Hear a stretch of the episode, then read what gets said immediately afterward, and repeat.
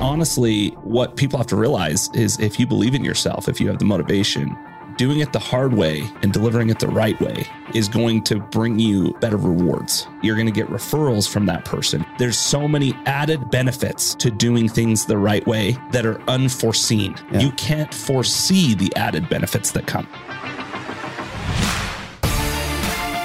All right, welcome to the Sales Prescription Podcast with Ron Halbert and Rusty Jensen. You know, there's all kinds of problems that can prevent you from being successful personally and professionally. And we are here to write you some highly effective and broad spectrum sales prescriptions. And all you have to do is fill them. You know, today we've actually got Tony Glick with us. Tony, hey, how you doing? Hey guys.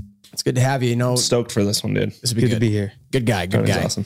So Tony's a serial entrepreneur. You know, he comes from the startup world. And in recent years, you've actually been tearing it up in tech. And so he's been in the tech world. You've done everything from the ground floor where you've been a salesperson all the way up through CEO. And right now you're running a channel organization over at Nice Systems. And Tony's an incredible sales leader. I can just tell you, I've never met anybody who builds a better culture. Just the kind of people you bring in, the kind of culture you create is just fantastic. And so we kind of introduced you on a professional side, but tell us about Tony Glick, the person. You know, what is it that drives you? Okay. What motivates you? First of all, honor. It's an honor to be here. Such greatness in front of me. It's good to be here, guys. Well, I guess starting back to early days, I'm a lover of basketball, had dreams of playing in the NBA. So okay. I thought, you know, as a kid that, and I think I was a pretty good basketball player, actually, you know. I've heard you're good. Until I realized. I've heard you're still good. I'm okay. Yeah. I mean, you don't lose too much speed when you're this small, but that was the problem, right? You grow up and you think you're going to be an NBA player. And then I figure out that I'm only going to be 5'6", on a good day, 5'7". And not everybody's going to be Spud Webb, right? Yeah, no, yeah. I'm stubby and bald. And yeah, I mean, it's just, the dreams ended right around 16 years old. I knew that it was over, right? But yeah, I mean, I thought that was my future. And then, you know, started looking around me, and probably why I'm here today is I noticed that I probably have sales DNA in me. You know, my mother, father, they're wired. And that's all I saw as a kid. You know, my parents were, you know, in the 80s were constantly creating businesses, you know, like my dad had handbags that he was hawking out on the streets downtown Salt Lake, you know? And so like, this is what I saw. This is what I knew. I actually remember right around 17 when my dad, he gave me my first cassette tapes. Do you guys remember do you guys ever get cassette tapes? Yeah. So he handed me Zig Ziglar, one of my idols. I actually remember when he died a couple of years ago. It was a sad day for my dad and I. But he handed me Zig Ziglar cassette tapes at 17 years old. And that's kind of where I think it started for me. Started clicking like, yeah, I'm not going to be a basketball player. I got to figure something out. My parents are entrepreneurs. Like, it's just in my DNA. So anyway, but being small, I think one of the things that drives me, and Rusty knows this, like I'm like ultra petty. Like you tell me I can't do something, you know, you're too small. That's probably what drove me with basketball. And I have a memory bank of people that have told me that I can't do stuff over the years. And I'm trying to change this now, being in my 40s, you know, trying to not be so petty, but it was a huge part of my drive when I was younger and growing up is I just collected all these like hate that people said I can't do something. And it was my drive, right? Is what caused me to start getting into things and learning and becoming good at whatever I did. So kind of like having a chip on your shoulder. I had right? It's a small man's disease, right? Like that's what we do, right? We're short, you know, we become petty, short, small man. Right. Yeah. So like it. Got 5 kids, married. One boy, little boy, funny enough, thinks he's going to be an NBA player too. So I don't know how to break it to him. Might try to break it earlier than me. So that's kind of who I am career-wise. So I did get into sales when I was in my early 20s, my first sales job. I mean, I had some when I was younger in my teen years, but legit sales job when I was in my early 20s. I think what really got me into sales was I became ultra like passionate, obsessed about sales. Like I started with Zig Ziglar books and I read every book you could think of. You know, I went to college down at UVSC down at the Times. Okay. And down in Orem, my job was up in Salt Lake. And so I had to drive every day up to Salt Lake for work. And I'd listen to cassette tapes and CDs and sales books. I read everything you can think of. So I went from sales. I was there for a couple of years. Funny story. What got me out of sales was I was late one night. So we sold speed reading programs. Like a lot of guys that we know. Yeah. A lot of good salespeople came from there, but like a lot of good salespeople. A lot of good. Yeah. Like a lot of very good people, competitive environment. Yes. So One day I'm sitting in a late night shift and it's, you know, it's like 8 o'clock and I'm selling late night. And I look around me and keep in mind, I'd been asked to manage and lead teams. And I kept saying no, because we're making, you know, $50 to $100 an hour as college kids. And that's a lot of money, right? When you're in college, we're driving new Audis and, you know, my roommates are driving, you know, Honda Civics. You know? Yep. And so I'm sitting there and I look around me and I've got 5 old guys in their 60s selling with me at night. And it was at that moment that I was like, I love selling. I love making the money, but I got to figure out how to transition out of this. Cause I didn't want to be 60 years old sitting on the phones with, you know, telemarketing. Right. Yeah. And so I called my boss and I was like, when it's open, I'll come lead. Right. Long story short, you never stop selling, which is a good thing. Right. Like my career led and I ended up, you know, owning businesses, got into direct response marketing, had a consulting business, an affiliate web, all this stuff. Went from there, joined a travel agency, right? Helped them build a sales call center down in a sales floor down in Central America, which was a huge success. Went back to the marketing agency for a little bit and then ended up in tech. That's where I am now. So you built basically a sales organization for a travel company down in Central America. Yeah. What was that like? It was wild. It was really, really wild. So a really cool experience. The travel wore on me. I think I added 10 years to my life because I traveled so much, but it was really, really cool because, you know, they started with nothing and I learned it's a hidden gem. It's like Central America is a legit hidden gem, you know, and we went from 4 salespeople and, you know, it built to, I think at one point over 1,000 salespeople through 5 different countries. Over 1,000 in 5 countries. In 5 different countries. From 4 people. Wow. That's a little bit of growth. A little bit. Yeah. You know, so. That's amazing. Now, hold on. So you told me something about bodyguards. Yeah. In Central America at one point. Yeah. Tell us about this. Yeah. So, I mean, Central America is it's not the safest place. Right. And so, I mean, this was a multi-million-dollar company that grew and I was the face of the sales organization. And so I was down there every 6 weeks and it just got dangerous. I had to have 2 bodyguards and bulletproof cars when I drove around. And it actually got to the point where I was flying in unannounced, right? Because I was a target for kidnapping and extortion, right? I mean, we're running millions of dollars a day through this company, through our sales organizations, and one bad apple and goodbye to me, you know? Yep. So I got a lot of stories. I used to travel with like $100 bills in my pockets just in case I had to bribe somebody. Kidnap me. I had all sorts of things that I would do to try to stay safe. It was fun though. Yeah. I'm glad you made it through. I'm sure your wife was stoked about that. So excited. She loved it. She was probably looking forward to every time you traveled. Yeah. So. And then it made it worse because I like watched movies, you know, and like Central America and cartel and really became educated. So well, honey, don't worry. The cars are bulletproof. Yeah. It was a good time. That's awesome. So you've sold in so many different capacities. It's pretty mind boggling to me, right? Because you hear all the time, you know, and there's a sense of pride out there, specifically, I think in the tech world, but it exists across all levels of selling where people say, oh, B2C is so different than B2B. People that are doing B2C, they can't step into B2B. They have to change their mindset. And I've also heard it vice versa. They'll say like B2B people can't sell to people anymore. They can only sell to businesses now. And you've done stuff selling in every capacity I can think of.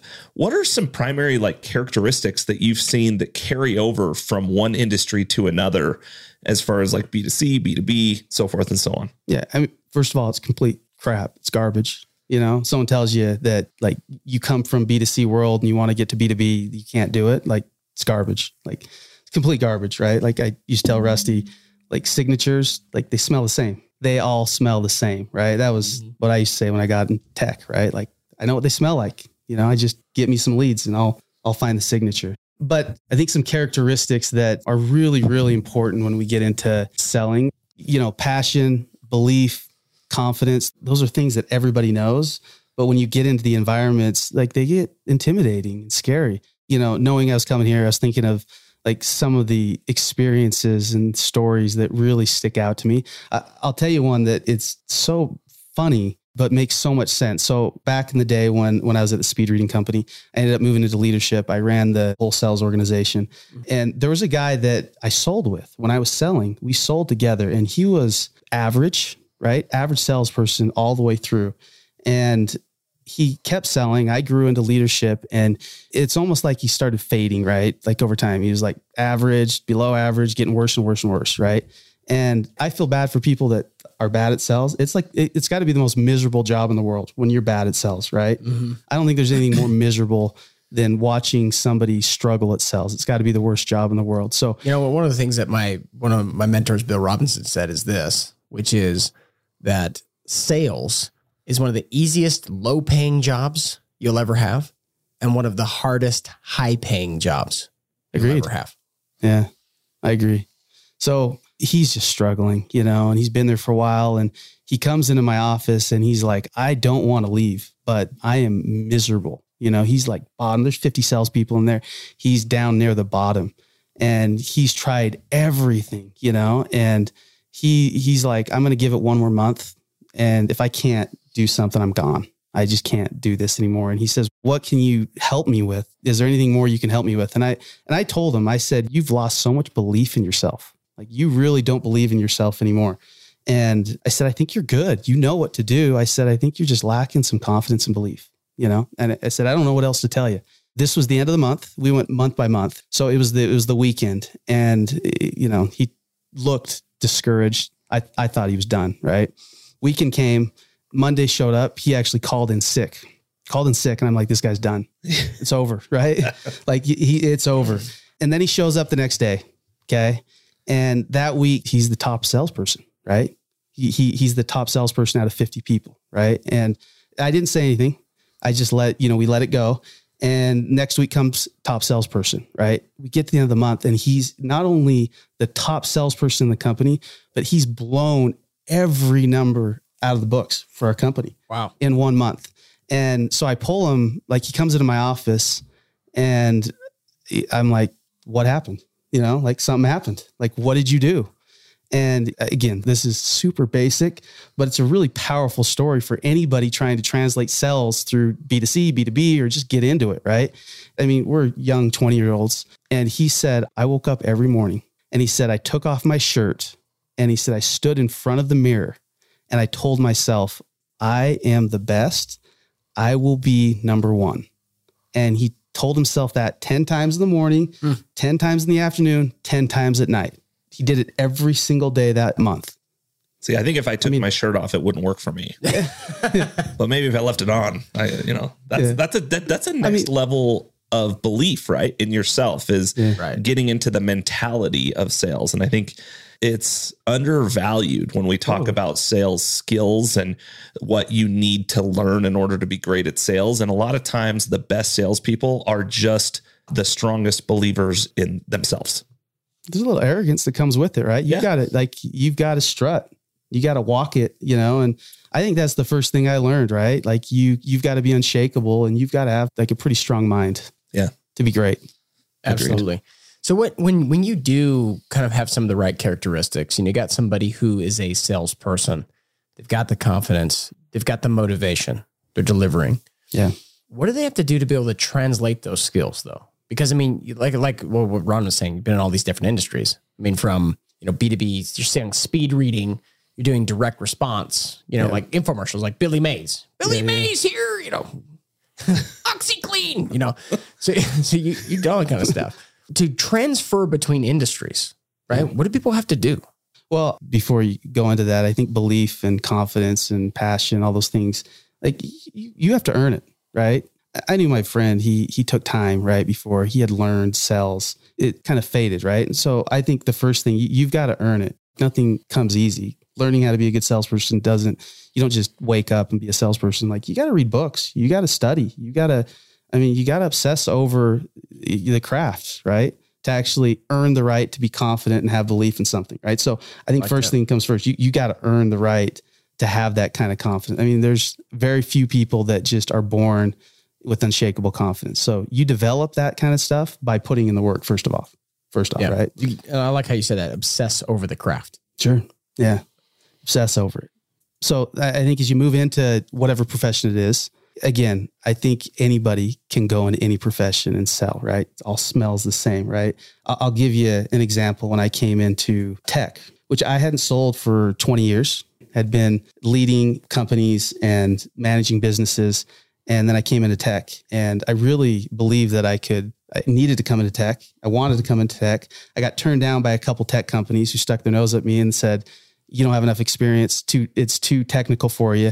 And I mean, honestly, it really pissed me off. Like it did. Like that chip on the shoulder. It really upset me. And I got a shot with Nice and came in, and I convinced you to get me started, right? Didn't want to wait around, convinced you that they all smell the same. And the first thing I did is I knew what they smelled like, but I knew that there's people around me that were succeeding, right?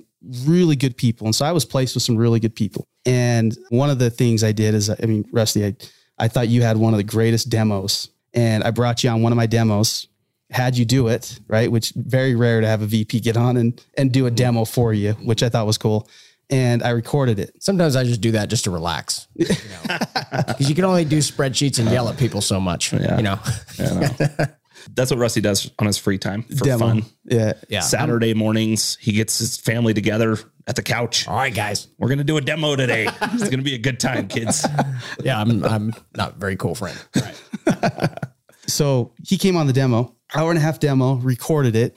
I took the demo, and I mean, word for word, it was probably 25 hours, and I word for word plagiarized it, right? Like, it's nothing illegal about it, right? I wrote it word for word down because I knew he was the best at demoing, and I just copied his demo. You know, I swear not. I've had compliments. Like there's a training that uses my demo at Nice, right? A guy called me. He's like, I love your demo. You know, it's so great. And it literally is word for word. Like, you go listen to my old demos that are recorded. A lot of it's word for word. It has my personality and the way that I pitch and communicate, but it's word for word. And I really believe I had one of the best demos, but it wasn't mine.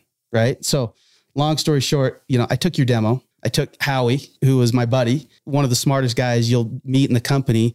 I didn't think he was one of the best closers, but the guy could listen and could communicate and knew how to just draw people into conversation about the product, awesome. Right? And so I learned how to listen through Howie, right? How to listen and to coordinate the conversations the right way and to help people and to serve them, you know, and to really serve them in the sales process. And then I probably took Darren's closing, you know, like hammer, right? Like new one, like listen to Darren, watch Darren, when to hammer, you know? And yes, I plagiarized all the greats inside this company. And then it was easy. So you're telling me you take passion, you take drive, you take belief in yourself. That brings the initial step to success. Yeah. The next step is plagiarize. Let's plagiarize. That's right. The best people there, right? Yeah. And I actually agree with that. I think the term plagiarization, like that's an interesting term, right? But I think we usually give counsel to people when they first start, right? Like, go out and learn from your peers. Yeah. Learn from people around you, right? That's the appropriate way to call, you know, plagiarize. Well, you'll see this as a recurring theme through our podcast. Like, you use a term that's, you know, loaded, like plagiarize, and it feels like negative, but in reality, this is how you build good sales organizations. Yeah. Like from a leadership standpoint, you take your top performers, you identify what attributes they have. You use that identification of the attributes they have to build hiring profiles and enablement plans. And you use your top performers. You model after them. You also model after your customers when you're going after the right customer profile. You model after things. But I think one of the things that I think is very interesting here is you have to have the motivation to do that, both from a leadership and from a sales perspective. You have to have the motivation to go in and figure it out and actually collect up all of those best practices and apply them. It's extra work. I mean, a lot of work. So a lot of people, they walk in and they think, oh, I'm just going to go make dials for 40 hours a week. They're not actually thinking, I need to do more to get great at this job when I first start, right? Like, I love hearing Tony talk about, I had my VP do a demo, which I recorded and spent 25 hours memorizing what he said. That's what separates the goods from the greats. Yeah, that's not normal. Yeah. And like we've talked about before, normal is not necessarily the most successful, but you got to take that time, have that motivation to do that kind of work instead of just showing up and, you know, what we call performing experiments on live animals, right? Which is you get on with a prospect and you learn just kind of, wrestling with them. You don't want to do that. One of the things I used to tell like my salespeople, and I mean, I experienced this for myself, whether I was selling or leading, if you at some point when you're trying to like develop like a new craft, don't end up dreaming about that craft, or you're not like pitching inside of a dream, you're probably not working or obsessing hard enough over that craft, right? Like, I mean, when I'm obsessing over something, it usually comes out in dreams at some point, right? Mm-hmm. Like, I guess not everybody dreams, but that's usually like what happens to me. Like when it's the only thing on my mind, you know, my poor wife and kids, but that's like, it comes out in dreams, and I'm pitching, and you know, you're visualizing like how you're going to succeed. That's awesome. When you put in the work. No, because I mean, I think anytime where you really get invested in something, you build a business, you get into a job, you obsess over it. I think that's an interesting observation. It's a very interesting observation. So how about this? I mean, you talked about learning content. Yeah. You talked about learning what some of the best things are. What about, how do you actually perfect the delivery of it? Okay. You know, because as a salesperson, you have to be able to tell a fantastic story and deliver a fantastic message. Yeah. How do you go about that? What are your thoughts there? Let me share that. But one last thing is before we move on to that, to finish the idea off of moving into any industry, right? Yeah. I don't think there's anybody that's necessarily born a salesperson, right? Like this is why I think anybody can step into sales, right? Or leadership or anywhere, right? Enough work's put in, like you can be great at anything, and you obsess over something, you're going to rise at whatever you do. It doesn't matter who you are, what your personality is, you'll figure it out if you put enough time and work into it. So yeah, I mean, people can come from anywhere. I mean, Ron, some of the people that you've had that have worked for you in the past, what are some of the industries they've come from? I had a guy that got a master's in public administration. Okay. That was going to be in a nonprofit that became a top rep and a leader. I had a guy that was a calculus teacher in high school that became a top sales rep. We've had people move over to software from phone sales, like cell phone, like Verizon sales. One of our top performers came from there, like at the mall. Yeah. We had someone came over from selling cars. That is one of the top reps right now. I mean, they come from all walks of life. One of the best salespeople I've ever worked with that I loved working with is Julie Weinhoff. Mm-hmm. And I love her because she actually retired with us. Yep. You know, she actually got to that point, but she was in services. She was a professional. She was a services rep. She was all about support and service. She became this incredible salesperson, and just, I mean, that's a big W2 coming from her. And she was just a machine. And I remember the hesitation just getting into it, but she had that passion. She owned it. She obsessed over it. She became fantastic. People, you can do this. Yeah. You know, you can do it. Absolutely. So let's talk about the delivery. Yeah. So yeah, let's talk about that delivery. Okay. So once, you know, you're collecting the information, now how do you construct that message? Okay. So, by the way, this is fun. I really love talking about sales. I think there's endless stories, you know, that, and as we're talking, I have more that are just coming in my brain, you know, and probably don't have enough time, but this is fun because there's so many fun stories. And as we get into the delivery, there's really great delivery stories, but it can become a disaster if done incorrectly, right? Because even great salespeople, confident salespeople can get to the point of delivery and can really screw that up. And so I'll illustrate it with a story. Another one of my entrepreneur experiences, one of the ones that I really cherish and love. So this was, I think about 7 years ago. I was lucky enough, I got a call to help consult with Hiram Smith, who was the former CEO of FranklinCovey, right? The founder of Franklin Quest, partner to Stephen Covey, right? One of the most incredible experiences of my life, right? He called my company and asked if we can consult with a new book they had created that they're going to take out to companies. So I drive down to his house out in St. George. You know, he had a huge ranch and he was getting older, you know, and he passed away this last year. But a lot of it was you go out there, and I was just in awe listening to this guy talk, right? Like I'd ask questions after questions. And so you spent time working and then like probably 4 hours listening to this guy and the experiences he had with FranklinCovey, right? So one of the things he taught me, and I loved it, was he taught me this, you know, he taught me how he trained his salespeople how to deliver his products, right? And he had an actual presentation that he used to give to the salespeople. And so he taught me about it. And I actually took it and I took it down to Central America to my Central American salespeople. And I used to do this presentation so we had close to 1,000 salespeople, and I was really engaged. I did a lot of the training. So I used to come in at the very end of trainings, and I'd do this before they actually entered the sales floor, right?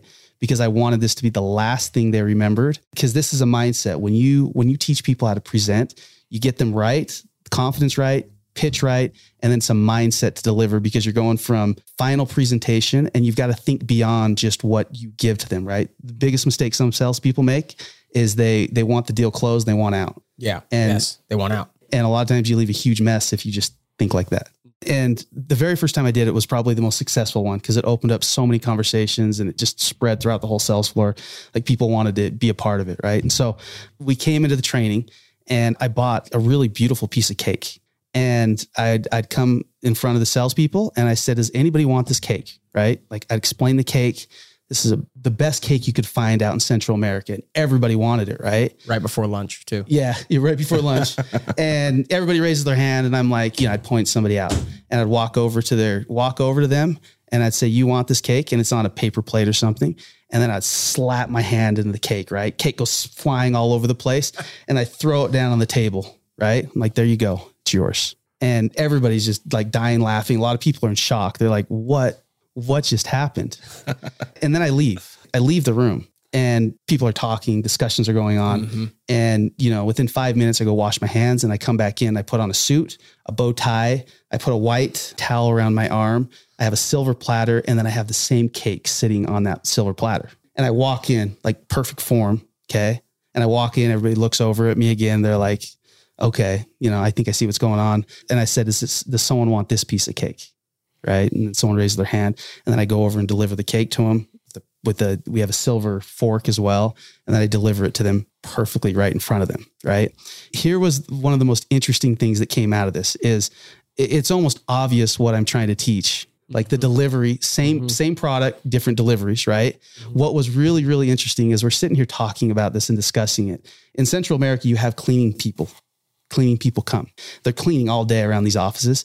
And we're talking, and this lady who's cleaning the office, she walks over, and there's cake all over the floor. She walks over. Yeah. And she starts sweeping up the cake off the floor, and everybody looks over at me, and they're like, it just clicks. They're like, you leave messes behind that other people have to clean up, right? If you don't deliver the product correctly, that happens all the time. And people just doing shortcuts. Right? You just kind of fudge a little bit about the product. You lie a little bit. It's easy. It'll be implemented in 2 weeks when it's going to take 6 months, because salespeople are afraid to just tell the truth because they want to get to that shortcut versus doing it right. Yeah. So, there's a lot of discussions and roads you can go with this topic, but the ultimate is just, doesn't matter what you're selling. At the end of the day, you want to go to bed at night, be able to put your head down in your pillow and know that you've done it right. Like, no shortcuts. I've cut corners the early days, I did. And when you selling, like when you learn how to sell correctly, it can be a weapon for good and bad. Right. Yep. You can I know, like deep down, I can cut corners if I want, and I know where they are. And at the end of the day, you want to learn how to do it right. It does take more work to deliver that cake the second way you delivered it. Totally. You had to go put on your tie, get your towel set up, you're taking care of things rather than just walking out with a piece of cake you're slapping around and throwing it in front of people. Right. And that's the easy way to deliver a cake. Right. And nobody really wants to do it the hard way. Right. But honestly, what people have to realize is if you believe in yourself, if you have the motivation, doing it the hard way and delivering it the right way is going to bring you better rewards. Totally. Right. You're going to get referrals from that person. You're going to get, there's so many added benefits to doing things the right way that are unforeseen. Yeah. You can't foresee the added benefits that come. Yeah. And because you can't see it, and a lot of people, I don't say salespeople, I think a lot of people are like this, right? Like, we're short-minded. We think in short terms. We think like, what's going to happen today in the next 2 minutes? Yep. What is going to result of what I say in 2 minutes from now? I don't think if I do this the right way, it's going to take longer. It's going to be more work. But how will that affect things a year from now, 2 years from now, 5 years from now? Right. I work with a guy at my current company. His name's Tony. He's works out of Europe. He's our top sales guy at Conga. And he does things the right way. And what blows me away is he destroys everyone when it comes to numbers, and almost all of his numbers come from referrals. People that he worked with that recommend other people that he should work with. And it's his customers that are referring new business to him. It's because he does things the hard way. He does things the right way. He doesn't skip the corners. He makes sure the customer's taken care of. And as of a result, he's got homes in London and Sweden, mm-hmm. and he's a multimillionaire. So, as a result, and literally not been a leader, just as a sales guy, closing deals, making, seven figures a year, closing deals. That's what happens when you do it the right way. But it's hard to think that far in advance, and you need to kind of train yourself to think that way. Yeah. And all of us are recipients of sometimes where people are cutting corners, mm-hmm. but when you're working with a contractor, or when you're referring a contractor to somebody, one of the most common things that is said is he does it right. Yeah. He's thorough. He gets in and does it completely correctly. Yep. And at the end of the day, you need to build that brand for yourself. It's your personal reputation. You need to learn how to put the work in and how to do it. And honestly, not a lot of people do it. Yeah. Which is why there's one Tony in Europe, and there's one Tony at this table. There's one Tony at this table. It might be a name Tony. I'm going to change my name after this. I don't think so. I think you got a good name, Ron. Good brand. You know, it's interesting too. Like as you're talking, I look back at all the contracts, right? Like consulting contracts, like all this stuff I've done over the years. The temptation sometimes when you're finishing deals, sometimes you get these deals that seem really easy, right? And everything seems right. And those are the ones that end up sometimes becoming a disaster. Some of the best friends that I've developed over the years have been through hard negotiations. Mm. The ones that have gone sour, it usually seems like it was easy entry. The deal was easy. And because it was so easy, we missed things. And then they went sour because expectations weren't set. Yeah. But when time's taken and it's hard and everybody's looking at everything, you usually develop good friendships, when you do it right too. Like I have friends throughout the years that I still talk to, and negotiation was hard. Like there were some hard negotiations. Yeah. So that's a great. And that's sign. What people remember about you. Totally. You go to a funeral. That's what people don't talk about, what you made, the amount of money you made. They talk about what kind of person you were. Like that's what you want to be remembered for, is doing things the right way. I've heard the term, you can't take your bank account to the grave with you, right? Like that's true, but you do take your reputation to the grave with you. Yeah. And if your reputation revolved around nothing but a bank account, that's what you're remembered by. Is that what you want?